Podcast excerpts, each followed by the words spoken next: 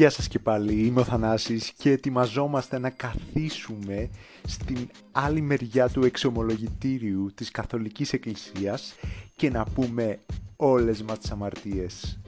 Γιατί 29 έκτου του 1987 στο νούμερο 1 βρισκόταν το It's a Sin από το synth pop ντουέτο των Pet Shop Boys για το δεύτερο τους άλμπουμ Actually κυκλοφόρησε στις 11 Ιουνίου ως πρώτο single για το άλμπουμ αυτό και είναι γραμμένο από τα μέλη του ντουέτου, τον Chris Lowe και τον Neil Tennant. Ένα demo για το τραγούδι είχε γίνει το 1984 σε παραγωγή από τον Bobby Orlando και έμεινε ανέπαφο μέχρι να το πιάσει ο παραγωγός Julian Mendelssohn και να το κάνει πολύ πιο δραματικό.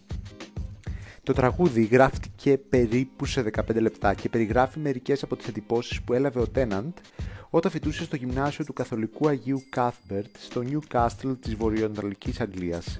Στο σχολείο μου δίδαξαν πώς να είμαι τόσο αγνός στη σκέψη, στις λέξεις και στην πράξη. Δεν το πέτυχαν αρκετά, λένε οι στίχοι. Κατέληξε να πιστεύει πως ό,τι έκανε ή θα κάνει θα ήταν αμαρτία έγραψε τους στίχους καθαρίζοντας τα συναισθήματά τους σε μια στιγμή απογοήτευσης και θυμού. Αλλά δεν ήταν κάτι σοβαρό. Σε δηλώσεις του είπε πως όλοι το πήραν πολύ σοβαρά το κομμάτι, ενώ αυτός το έγραψε σαν αστείο και συνειδητικά δεν το, δεν το αντιμετώπισε σοβαρά.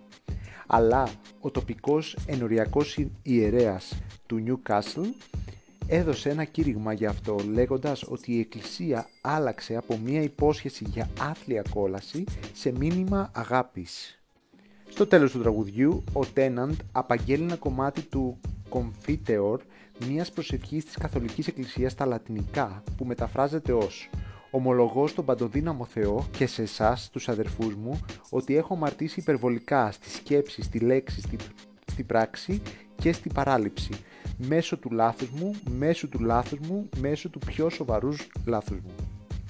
Για το τραγούδι ηχογραφήθηκαν ήχοι από το καθεδρικό του Westminster στο, και στο βίντεο χρησιμοποιούνται θρησκευτικές εικόνες για να ενισχύσουν την αισθητική του τραγουδιού.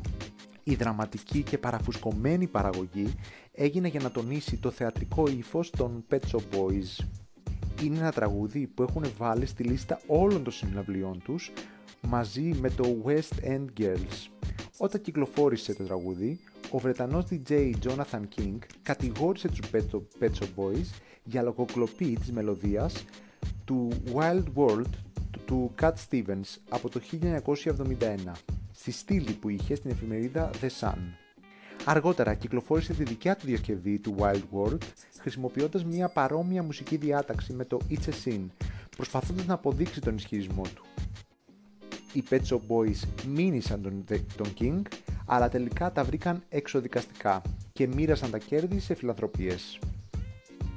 Στα charts τώρα ήταν το δεύτερο νούμερο 1 για τους Pet Shop Boys στο UK Singles Chart και έμεινε τρεις εβδομάδες στην κορυφή. Έγινε νούμερο 1 σε Αυστρία, Δανία, Φιλανδία, Γερμανία, Ιρλανδία, Νορβηγία, Πορτογαλία, Ισπανία, Σουηδία και Ελβετία ενώ έφτασε μέχρι το νούμερο 9 στην Αμερική στο Billboard Hot 100.